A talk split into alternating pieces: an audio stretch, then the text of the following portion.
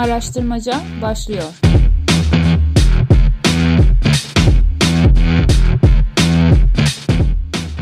Merhaba, Araştırmacı programının yeni bir serisinde yine birlikteyiz. Ben Yunus Erduran. Ben Müge Bakioğlu. Hepiniz hoş geldiniz. Evet, bugün güzel bir araştırma konusu daha var karşımızda. Gönüllülük meselesini konuşacağız. Türkiye'deki gönüllülük, gönüllülüğün hem kavramsal çerçevesi hem sivil toplum kuruluşuna destek olan insanlar gönüllülük meselesini nasıl anlıyorlar? Konuğumuz Emre Erdoğan, Galatasaray Lisesi ve Boğaziçi Siyaset Biliminden mezun olan Emre hocamız daha sonra Infacto isimli araştırma şirketini kuruyor.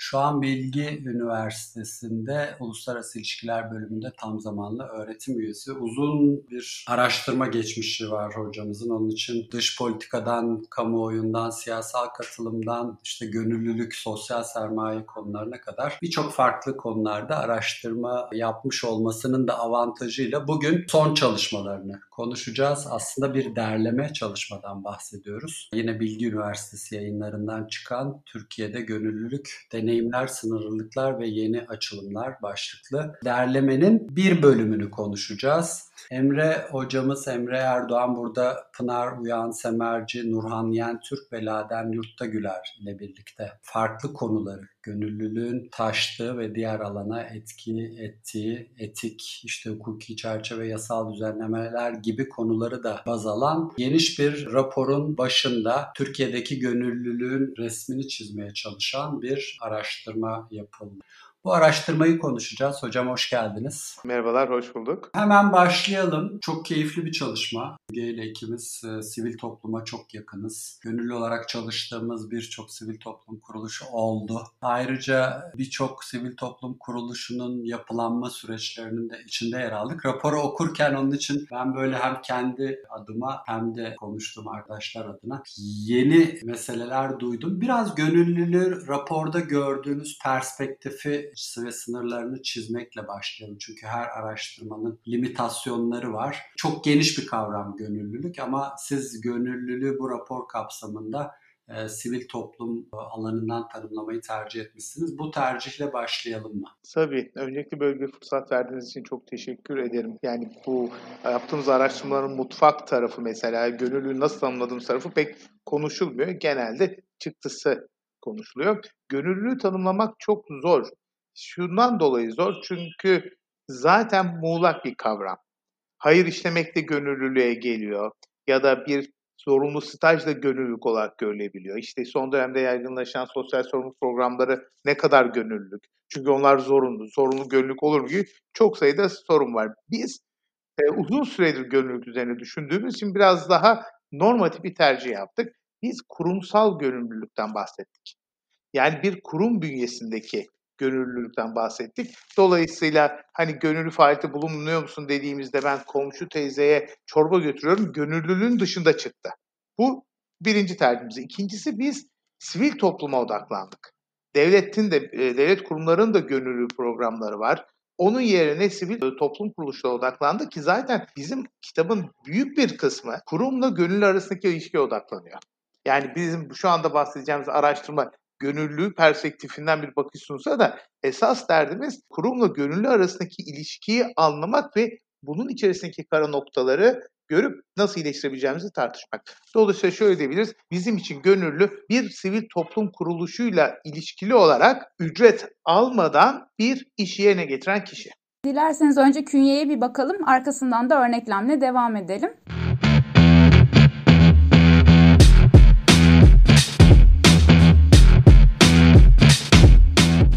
Türkiye Gönüllülük Araştırması 2019 nicel ve nitel veri toplama yöntemleriyle gerçekleştirildi. Nicel veriler İstanbul Bilgi Üniversitesi Sivil Toplum Çalışmaları Merkezi ile Göç Çalışmaları Uygulama ve Araştırma Merkezi tarafından 16 Ekim 20 Kasım 2019 tarihleri arasında farklı kurumlarda gönüllülük yapan 1016 kişinin katılımıyla toplandı. Nitel veriler ise genç ve 27 yaş üstü gönüllülerden oluşan iki odak grup çalışmasıyla derlendi. Türkiye'de sivil toplum alanında çalışan gönüllülerin profillerini, koşullarını ve kazanımlarını ortaya koyan araştırma bulguları, Türkiye'de gönüllülük, deneyimler, sınırlılıklar ve yeni açılımlar başlıklı çalışma kapsamında Kasım 2020'de yayımlandı.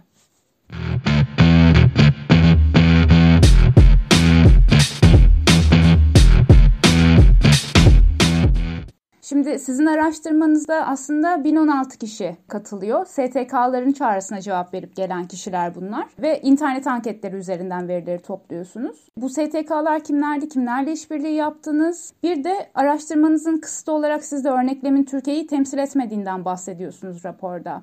Türkiye temsiliyeti bu çalışmada neden sağlanamadı ve zorluklar nelerdi? Biraz da bunları konuşalım. Şimdi zaten evrenden başlamamız gerekiyor. Yani Türkiye'de bu tanımladığımız sıfat içerisinde kaç kişi var?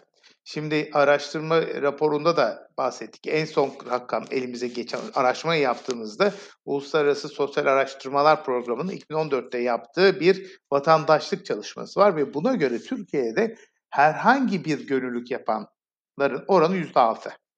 Yani benim bahsettiğimden daha geniş bir tanımda bile %6. Şimdi bunu 18 yaş üstü nüfus bu çalışma içerisinde yer aldığım için veriyi de biliyorum. Tam temsili bir çalışmadır bu. Hiçbir e, yani Türkiye tam olarak temsil eder. 18 yaş üstü nüfusumuz diyelim ki 52 bin 52 milyon kişi ise bunun %6'sı. Ve bunlar dağılmış durumda. Bunu da biliyoruz. Hani bunların sosyoekonomik özelliklerini ve demografik özelliklerini biliyoruz. Onları da gereği değiliz. Tam temsili bir örneklemle çalıştığımız zaman yapmamız gereken şey ne olurdu? Alırdık tam temsili bir örneklemi. Kapıyı çalardık bu tarife uyan kişi var mı diye sorardık ve evet dediğinde anket yapardık. Şimdi zaten normal anket şartlarında biz şu anda hani pandeminin de zorlamasıyla %20, %25 kabul oranıyla gidiyoruz.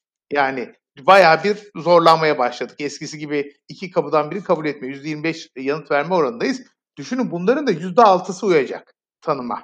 Yani böyle bir şekilde bir anket yapmak için, tek bir sağlıklı anket yapmak için kaç tane kapı çalmak zorunda olduğunuzu hesaplayın. İnanılmaz büyük bir şey. Sivil toplum kanadından yürümek daha kolay. İşte bulunabilirlik örneklemi ya da erişebilirlik örneklemi denen bir yönteme gittik. Olasılıksal olmayan bir yöntem. Şimdi e, açıkçası bu işin kuramında eğer bir örnekleme olasılıksal değilse genelleme yapmayın yazar. Yani istatistik bunu veriyor.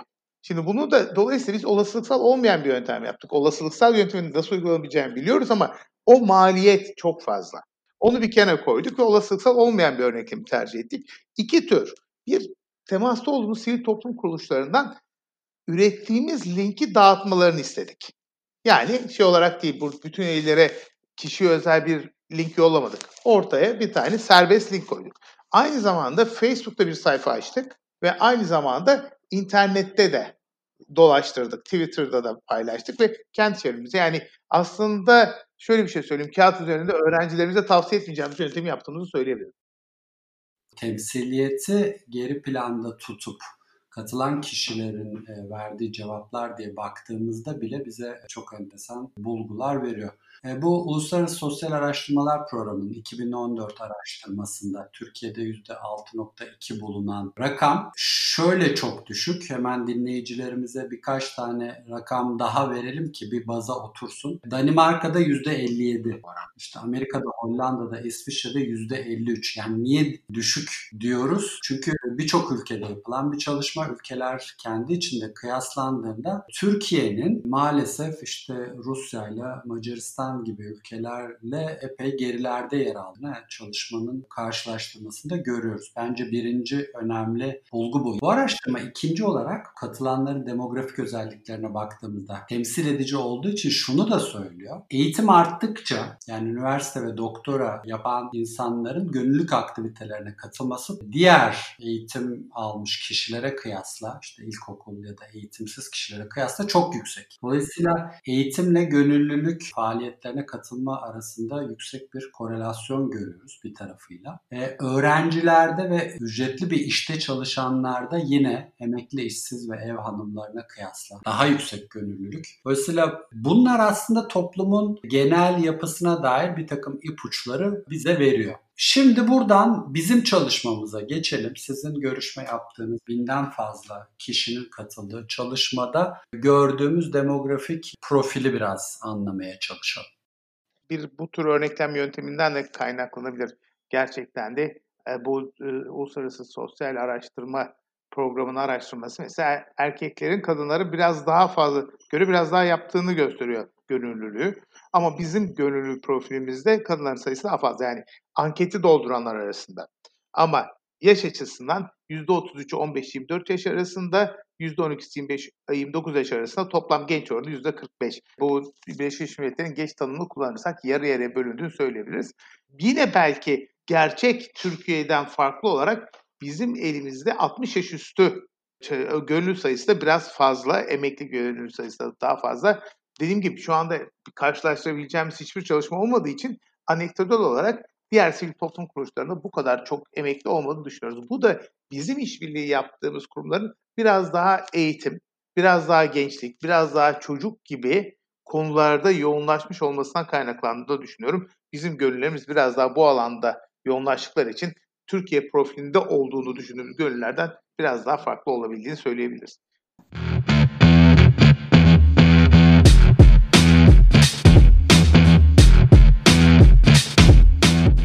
Çalışma alanlarına geçmeden önce uluslararası alandan da birkaç veri paylaşabiliriz aslında. Az önce konuştuk. Birkaç küçük ek daha yapalım. OECD Haviz Life'ın 2020 raporunda da şöyle bir veri var Türkiye için. 20 kişiden biri düzenli bir şekilde resmi olarak gönüllülük faaliyeti yapıyor. ABD, Hollanda, Yeni Zelanda'da 4 kişiden biri gönüllülük faaliyetlerini devam ettiriyor. Sayısal olarak fazla bir gönüllüden bahsedebiliyoruz.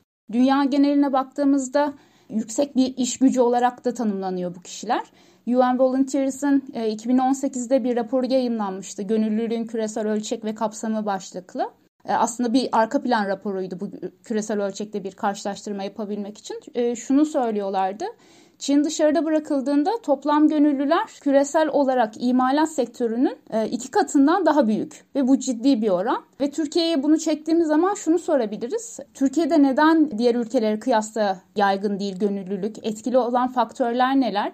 Çünkü mesela Avrupa, ABD'de çoğu zaman işe alımlarda ya da öğrenci seçiminde etkili olabilen faktör. E, hatta bazı yerlerde ön koşul olarak bile sayılabiliyor.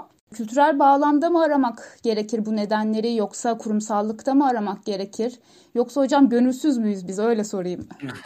Şimdi şöyle diyeyim. Benim bu gönüllülük meselesiyle ilk uğraşmam 2004 yılıdır. Türkiye'de sosyal sermaye üzerine bir çalışma yaparken gönüllü odaklandım. Çünkü sosyal sermaye dediğimiz kavramın en önemli göstergelerinden bir tanesi gönüllü faaliyette bulunmak. Hem göstergesi hem de belirleyicilerinden biri diyelim. Diğer bir göstergesi de kişiler arası güven. İlk 2004'te yaptım. Ondan sonra 2008'de Türkiye Eğitim Gönülleri Vakfı ile beraber bir araştırma programı başlattık. Türkiye Eğitim Gönülleri Vakfı'nın web sitesinde vardır. Bu gerçekten iyi bir araştırma programıydı. Çünkü biz önce Türkiye'de gönüllülük durumunu ölçtük. İnsanlar ne gönüllülük yapıyorlar mı, yapmıyorlar, yapanlarla yapmayanlar arasındaki farkı ölçtük. Ondan sonra kurum içine odaklandık. Kurum içinde gönüllülüğün kazanımlarına odaklandık ve en son çalışmamızda da gönüllü olanla olmayan arasındaki sürece baktık. Çünkü TGV o dönemde çok yoğun başvuru oluyordu ama bazı insanlar gönüllü oluyor bazıları olmuyor. Ve biz bu gönüllülük tüneline baktık, gönüllülük hunisine baktık. Yani %20 civarında bir şey olması lazım. Şu anda referans veremiyorum. Ve bunları araştırdık ve bu bir araştırma programı oldu ve bütün bunları biz her yılın 5 aralığında açıkladık arka arkaya. Daha sonra bunlar tek ev tarafından Türkiye'de gönüllülük araştırmaları diye bir başlıkla yayınlandı. Yani bu en kapsamlı çalışmalardan biridir. Daha sonra yanlış bilmiyorsam TOG'un bir araştırması oldu. Kendi gönüllü üzerine yaptığı bir etki analizi. Yani aslında bakın 2004'ten beri bu başladım diyorum. Kendi gönüllülüğümü kenara dışarıda bırakıyorum. 2004'ten beri de bu rakamlar değişmedi. Yani %6'dır, %8'dir, ölçme biçiminize bağlı olarak %10 ama Türkiye'de gönüllülük yok. Neden yok? İşte bunu ben birazdan makro bir sorunla ilişkilendiriyorum. Türkiye'de sosyal sermaye zayıf. Sosyal sermaye dediğimiz şey de bizim başımıza bir şey gelirse ne kadar kişiyi hareket ettirebileceğimiz diye bir işlemleştirmesi var. Yani mobilize etme gücümüz aslında. Evet. Yani işte şöyle bir şey arabanıza birisi çarptı. E, kasko nasıl yapılacağını bilmiyorsunuz. Kaç kişiyi arayabilirsiniz? Şimdi biz arıyoruz ama kimi arıyoruz? Eş, dost, akraba, hemşeri. Ama daha farklı toplumlarda sizin bir dernekte tanıştığınız bir arkadaşınız olabiliyor gönüllü faaliyette tanıştığınız bir arkadaşınız olabiliyor. Bunlar toplumu yatay olarak birleştiren alanlar. Ve o yüzden de işte ortalama gönüllü sayısı, üye olan dernek sayısı Türkiye'de birinin altında. Ve şöyle 4-5 tane üye olan insanlar süper gönüllü şeklinde insanlar, süper bağlı insanlar. Çünkü farklı kontekstlerde 3-4 tane derneğe üye olup Orada 5 yıl, 10 yıl çalıştığınız zaman çok geniş bir ilişkiler ağı oluşturuyorsunuz. Ve buradaki en önemli şeylerden biri, raporda da onu gösteriyoruz. Bunun kazanımı sen bana şunu vereceksin değil, karşılıklı güven oluyor. Beraber iş yapmaktan kaynaklanan karşılıklı güven. Bizim genel kültürümüz, şu anda ülkenin genel kültürü gönüllüye bir ebeğin boşa gitmesi muamelesi yapıyor aileler. Boşa vakit mi harcayacaksın? Başkasının içinde mi çalışacaksın? Ama bu tam tersi bir şey. Yani buradaki meselemiz bizim için çok çok önemli. Biz bunu topluma çok iyi anlatabilmiş durumda değiliz. Bu gönüllülüğün iyi bir şey olduğunu. Bizim ankete bakın ebeveynlerin eğitimleri çok yüksek. Yani Türkiye ortalamasının 2-3 katı. Babası üniversite mezun olanların oranı %21, annesi üniversite mezun olanların oranı %13. Bu Türkiye'nin çok çok üstünde. Eğitimli aileler çocuklarını bir miktar buna itiyorlar. Hadi gönüllülük yap çünkü kazanır biliyorlar ama diğerleri gönüllülük, yabancıya karşı olan şüphecilik, yani bedavaya çalışmadan korkmak gibi şeyler yüzünden engelliyorlar. Bizim en büyük sorunumuz bence Türkiye'de sosyal sermayenin düşüklüğünün bir semptomu gönüllülük.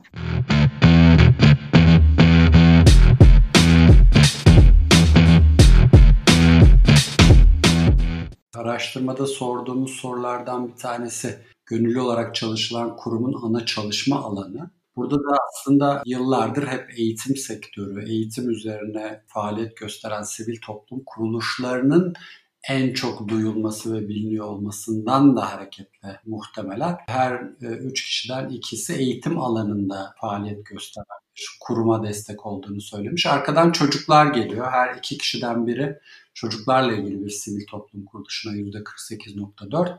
Sonra gençlik, sonra insan hakları, sonra çevre, sonra kadınlar gibi geliyor.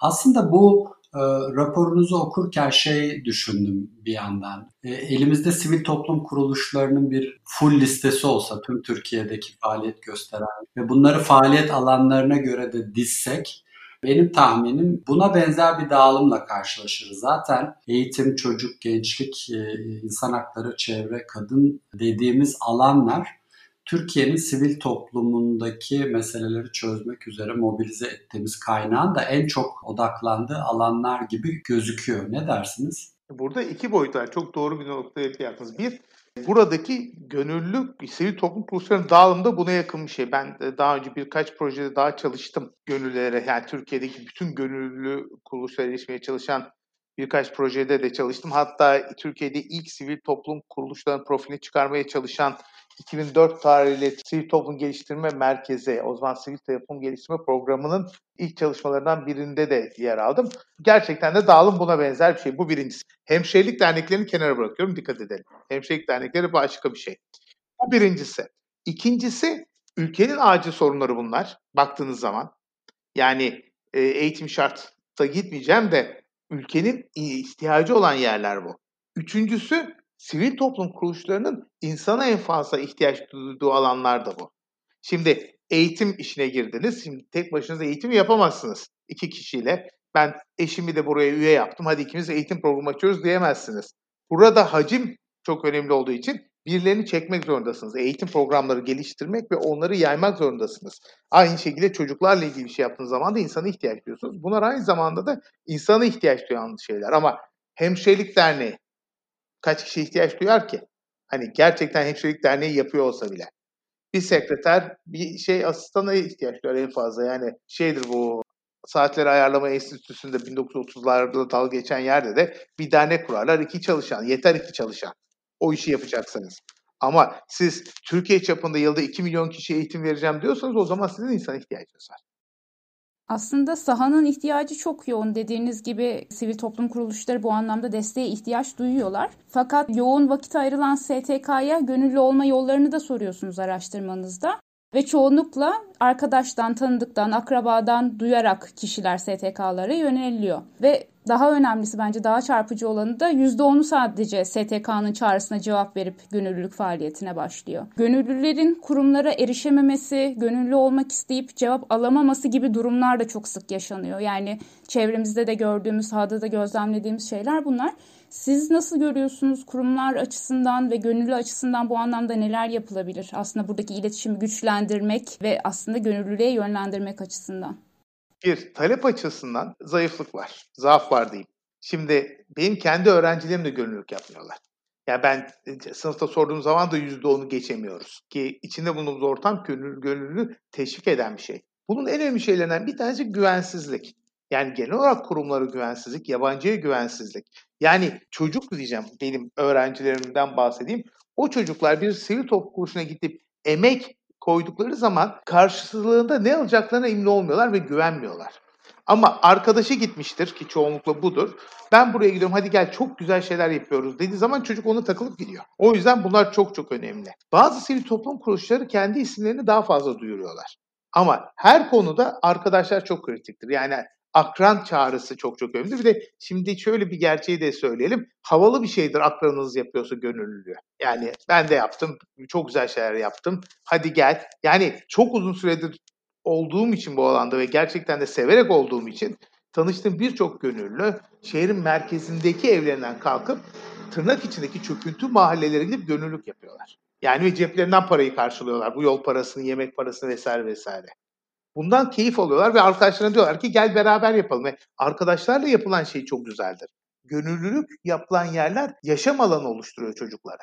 Gidip orada çayını içebileceği, dersini verebileceği ama çıkışta da arkadaşlarıyla konuşabileceği. Çünkü birçok yerde yaşam alanı yok Türkiye'ye baktığınız zaman gençler için. Doğru. Sosyalleşme için de bir aracı oluyor aslında. Sosyalleşme tabii. Ummadığınız yerlerde mesela İstanbul Üniversitesi'ne Anadolu'dan gelen çok büyük bir üniversite ve o çevredeki apartmanlarda ya da benzeri yerlerde kalan çocuklar için bir sivil toplum kuruluşunun merkeze sıcak bir çay sunuyorsa, arkadaşlık sunuyorsa, kendini geliştirme olanak sunuyorsa çok cazip hale geliyor. Düşünün bu İstanbul merkezinde. Yani sayısız şehirde bunu düşünün. Yani Şırnak'ta da gidip ben gönüllülerle konuştuğum için bunu çok rahat söylüyorum. Ve bir de şunu düşünün. Hem kendinizi mutlu hissettiğiniz bir yer, sosyalizasyonunuz yaptığınız bir yer hem de karşılığını ruhen aldığınız bir yer bir şeyleri değiştirdiğinizi hissediyorsunuz çocuklara bir şey öğretirken. En önemli şeylerden biri. Dolayısıyla bu bir taraf var. İkincisi gerçekten de bizim 2004'teki çalışmada itibaren sürekli söylediğimiz şey Türkiye'de sivil toplum kuruluşları çok zayıf.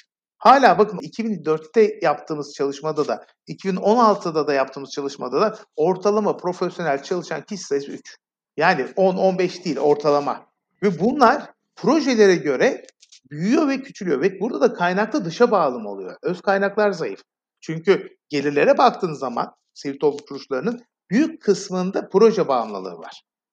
Yani kendi kendini döndürecek bağışı toplayamıyor. O projeler olmazsa lambayı açacak durumda değil. Dolayısıyla proje olursa, bir fon olursa onunla genişliyor, kapasitesini arttırıyor. O proje bittiği zaman da küçülüyor. Oysa şöyle olması gerekiyor. Gönüllülüğü teşvik ediyoruz. Doğru. Gönüllülük yapması ama gönüllülüğe destek verecek profesyonel sayısının da kayda değer olması gerekiyor.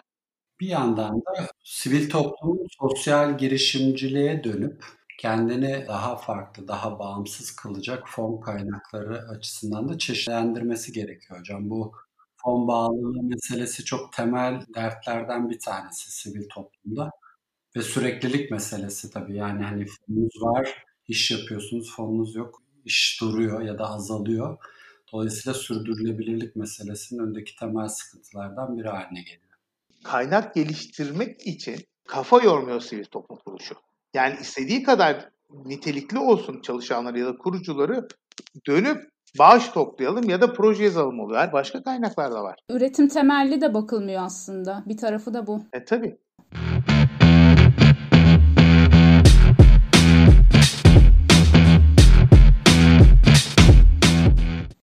Gençleri daha çok konuştuk sizin öğrencileriniz üzerinden ama çalışmada tabii 15-24 yaş grubundan 60 üstü yaş grubuna kadar geniş bir yelpazeye bakıyoruz. Sivil toplum kuruluşlarında da birçok iş var. Hem mutfakta yapılacak birçok iş var, sahada yapılacak birçok iş var gibi. Aslında bu insan kaynağını, gönüllü insan kaynağını e, yaş gruplarına göre enteresan bir şekilde yönetmiş sivil toplum kuruluşları. Daha genç e, arkadaşları özellikle 15-24 yaş grubunu ve eğitim, danışmanlık, teknik destek, operasyon gibi işlerde daha yüksek oranında değerlendirmeyi tercih etmişler. 25-29 yaş grubunda da böyle biraz daha benzer bir eğilim var. 30-44 yaş grubunda hemen hemen her işte daha dengeli bir şekilde değerlendirme eğilimi var. Yaş arttıkça 45 yaş, 59 ve 60 yaş üstü yaş gruplarında böyle eğitim danışmanlık, teknik destek ve operasyonu gibi faaliyetlerde daha az bu görünürlüğü alırken Orada iş işte araştırma, raporlama ve gelir getirici faaliyetler ve lobiciliğe doğru bir eğilim göstermiş. Yani tecrübeyi, toplumdan gelen daha yüksek yaş grubundaki tecrübeyi belki de o sivil toplumuna daha uzun süre destek olduğu için o kişiler biraz daha lobicilik, biraz daha nasıl gelir kazandırırız'a yönlendirmeyi tercih etmiş sivil toplum kuruluşları da gençleri de daha yüksek oranda diğer gruplara göre teknik destek operasyon eğitim ve danışmanlık alanlarında kullanıyor gibi gözüküyor. Bu da enteresan bir tercih e, ihtiyaçlar. Tabii pragmatik bir tercih. Yani şöyle bir şey, sivil toplum kuruluşları aslında günü devirmeye çalışan kuruluşlar. Yani çok sürdürebilir. Dolayısıyla oraya bir gönüllü geldiği zaman acil ihtiyacı neresiyse oraya yama yapıyor. Mesela eğitimle uğraşıyorsa ve çok eğitimci sayısını arttırmak istiyorsa gençler çok iyi bir kaynak oluşturuyor. Çünkü değişiyor oryantasyon programı. Oryantasyon verenler var, vermeyenler ama bir oryantasyona sokuyorsunuz. Ne uzun olursa olsun. Ondan sonra ondan müthiş bir verim alıyorsunuz. O 100 çocuğa, 1000 çocuğa, 2000 çocuğa öğretir artık oryantasyona geçtikten sonra. Ya da işte genç olduğu için, öğrenci olduğu için web sitesi tasarlatıyorsunuz. Çünkü web sitesi tasarlamaya daha yatkın ya da alışkan. Sosyal medya yöneticisi olarak kullanıyorsunuz. Yani bu tür acil ihtiyaçlarınızı buradan getiriyorsunuz, gideriyorsunuz yama yaparak. Öteki tarafta ama lobicilik, ilişki kurma, gelir yaratıcı işler, fon yazma gibi şeyleri de yaşlılar kendilerine saklıyorlar. Burada bir yaşlılık var. Yani sadece bir işlevsel iş ayrımından bahsetmiyorum, görev bölümünden bahsetmiyorum. Bir de yaşçılıktan bahsediyorum. Yani yaşlıların gence bakıp ya bu iyi ip fotokopi çeker ya da web sitemizi tasarlasın yeter ya da gitsin çocuklara eğitim versin ama eğitimin tasarımına katılmasın bakış açısını görüyorsunuz. Aynı raporda biraz ilerlediğiniz zaman şunu görüyorsunuz. Gençlerin sadece üçte biri gönüllü olarak yaptığı işin tanımına katkıda bulunurken en yaşlıların yüzde 67'si buna katılıyor. Karar işi belirliyor. Yani gence de şey yapıyorsunuz, işi de önüne koyuyorsunuz. O zaman da başka bir soruna gidiyoruz. Bir fabrika gibi oluyor sivil toplum kuruluşu. Fabrikada vardır ya Taylor'ın geliştirdiği iş bölümü. Sen vida sıkacaksın, sen cila yapacaksın. Biraz Fordist üretim biçimi. O iş bölümünü de dağ, tak tak tak dağıtıyorlar. Bizim en azından biz derken kendim adıma konuşayım diğerlerine bağlamasın ama gönüllünün önündeki gelişim alanı çok kısıtlayan bir şey. Yani kendi konfor alanında kalmasına yol açan bir şey. Onu zorlayan bir şey değil ama benim kişisel gözlemim ve ampirik veriler gösteriyor ki gönüllü zorlanırsa kendisini geliştirir.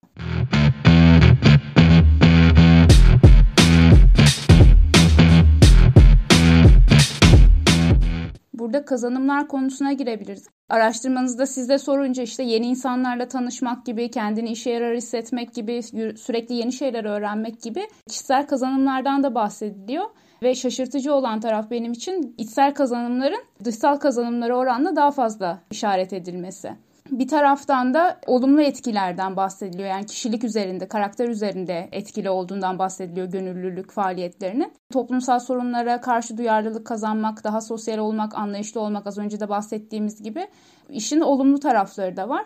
Ve benim dikkatimi çeken boyut şu farklılıklarla karşılaşma tecrübesinin de altını çiziyorsunuz raporda. Hani Türkiye'nin bu ötekileştirme, kutuplaşma sorunu giderek daha derinleşen bir hal aldı. Ve en büyük kazanımı farklı koşullarda olanları, farklılıkları deneyimlediği bir alan da yaratıyor gönüllülük. Dolayısıyla aslında gönüllülüğün nimetlerinden mi diyelim faydalanmak için katılımcılar, e, bizi dinleyenler neler yapabilir? Biraz da bunu konuşalım. Mesela gönüllülük yapmayan insanlar için sorduğumuz zaman gönüllülük ne kazanır, kazandırır dediğimiz zaman gönüllülük yap, yapmayan insan iş kazandırır diyor. Kendisine ihtiyaç duyulduğunu gösterir diyor. Boş zamanlarını değerlendirir diyor.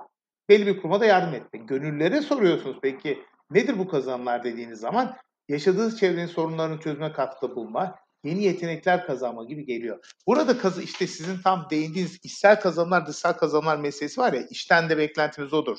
Biz zaten nesil farklılığı var onu bir kenara koyalım. Yani bizim gibi biraz daha eski nesillerdeki insanlar dışsal kazanımlara yani saygı görmeye, ünvan sahibi olmaya, para kazanmaya vesaire vesaire önem verirken zaten yeni nesiller daha özgürlükçü. Gönüllülük yapanlar için zaten kazanım iç taraftadır. Şimdi dışarıdaki insan gönüllü ne kazanır? Çevre edinir diyor. Gönüllü geliyor, insanlara bir şey kattığımı görüyorum diyor. İkisi arasında çok fark var. O yüzden de zaten böyle başlangıçta söyledim. Zorunlu gönüllülük, gönüllülük sayılır mı ama benim iddialı politika alanım zorunlu gönüllülüktür.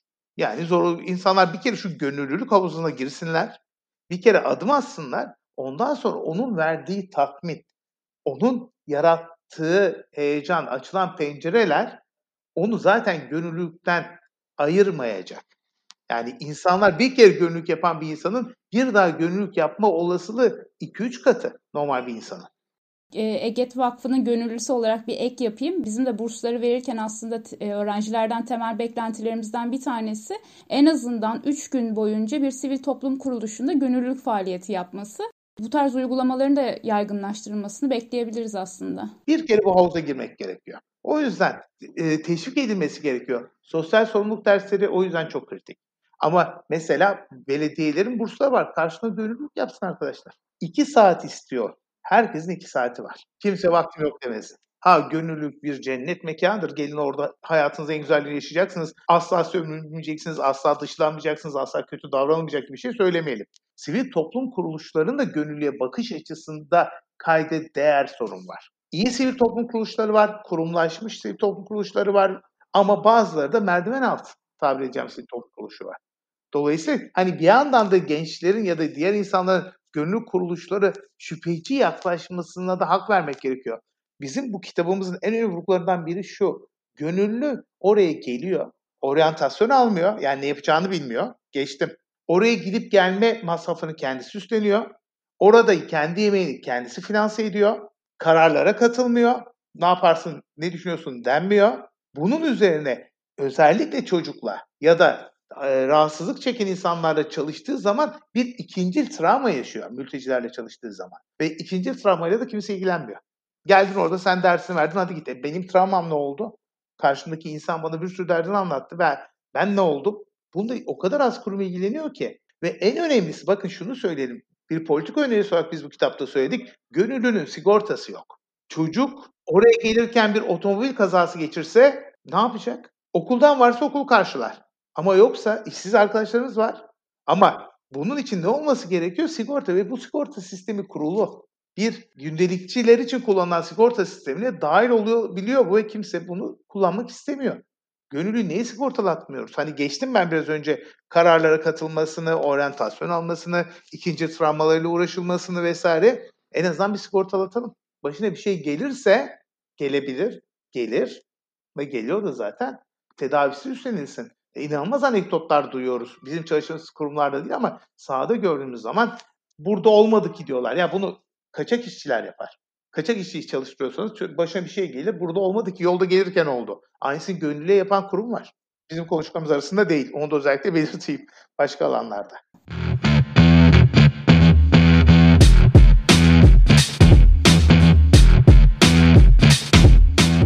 Türkiye'de gönüllülük, deneyimler, sınırlıklar ve yeni açılımlar başlıklı raporu Emre Erdoğan'la birlikte konuşmuş olduk bugün. Aslında detaylarıyla ele alınması gereken çok fazla boyut var. Gönüllülük alanında çalışan kişilerin sahada daha fazla yer bulmasına ihtiyaç var. Bir taraftan da aslında bu imkanı sağlayan kurumlar tarafından da daha nitelikli, daha etkili bir e, mekanizmanın uygulama alanlarında açılması gerekiyor. E, buradan dinleyicilerimize de gönüllü olabilecekleri alanlar için bir tavsiyede bulunup bitirelim mi? Kesinlikle o yapsınlar ihtiyaç var. Yani herhangi bir yerde küçük bir adım atsalar haftada iki saat. Yani bu atla deve der, değil derler. Haftada iki saattir bu. iki saatlerini versinler. Şunu rahatlıkla söyleyebilirim. Belki de verdikleri iyi karar olacaktır. Hocam çok teşekkür ediyoruz. Ekibin diğer üyelerine selam söylüyoruz. Derlemenin diğer katkı sağlayıcılarına. Bu çalışma da çok kendi alanında bize güzel bir portre sundu. Umarız çok gecikmeden e, birkaç sene içerisinde temsiliyeti de daha iyi görebileceğimiz e, benzer ve farklı sorularla alanı anlamaya devam eden araştırmalarla karşımızda oluruz. Umarız. Çok teşekkürler hocam. Ben çok teşekkür ederim size. Çok kolay gelsin.